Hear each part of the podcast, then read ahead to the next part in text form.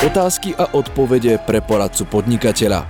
Daňová a mzdová pohotovosť je obľúbená služba pre predplatiteľov odborných portálov poradcu podnikateľa. Ponúka možnosť konzultovať pracovný problém s našimi odborníkmi na účtovníctvo, dane a mzdy.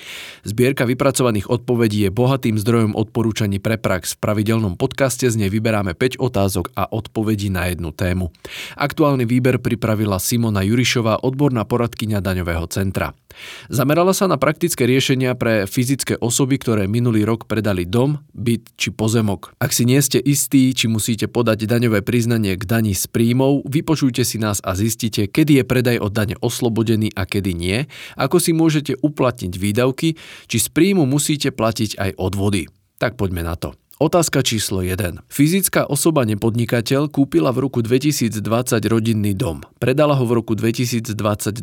Podlieha takýto príjem z predaja nehnuteľnosti daní z príjmov fyzických osôb? Odpoveď, keďže daňovník predal nehnuteľnosť skôr ako po 5 rokoch od jej kúpy, príjem z predaja sa považuje za zdaniteľný príjem. Zaraďuje sa medzi ostatné príjmy z prevodu vlastníctva nehnuteľností.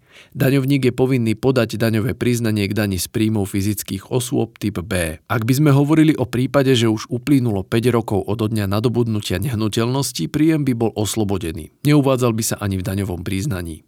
Otázka číslo 2. Fyzická osoba dosiahla v decembri 2022 príjem z predaja bytu. Byt bol nadobudnutý darovaním v máji 2018.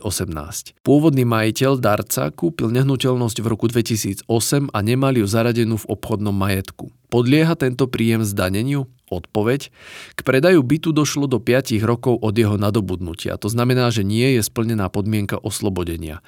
Uvedený príjem podlieha zdaneniu a zaradí sa medzi ostatné príjmy ako príjem z prevodu vlastníctva nehnuteľnosti. Keďže darca v čase darovania nehnuteľnosti splňal podmienky oslobodenia a teda nehnuteľnosť vlastnil viac ako 5 rokov, ako výdavok pri príjme z predaja bytu môže daňovník uplatniť cenu bytu zistenú na základe znaleckého posudku v čase darovania. Otázka číslo 3. Fyzická osoba predala v apríli 2022 rekreačnú chatu, ktorú nadobudla v novembri 2019 dedením po svojej sestre.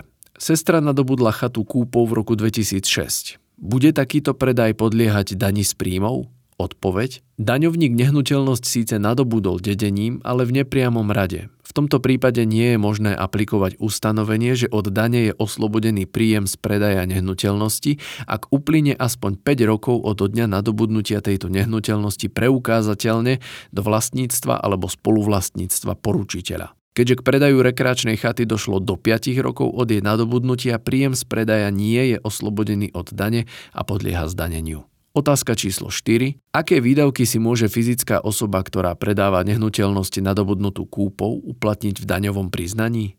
Odpoveď.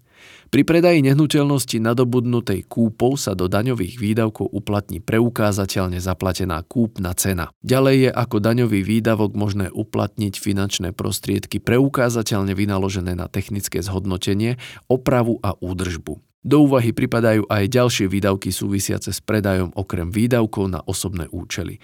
Taktiež sa ako výdavok môžu uplatniť úroky z hypoúveru, stavebného alebo účelového úveru na bývanie, ktorý má v zmluvných podmienkach uvedené obstaranie tejto nehnuteľnosti. Všetky výdavky musí daňovník preukázať hodnovernými dokladmi, z ktorých musí byť zrejma suma ako aj účel využitia. Otázka číslo 5.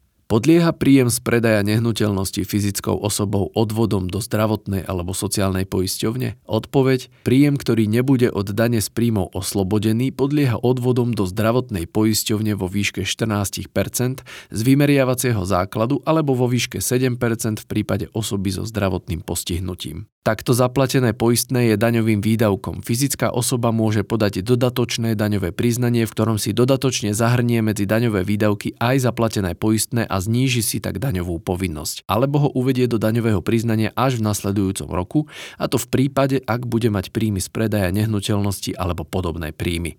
To je na dnes všetko, počúvali ste podcast Poradcu podnikateľa.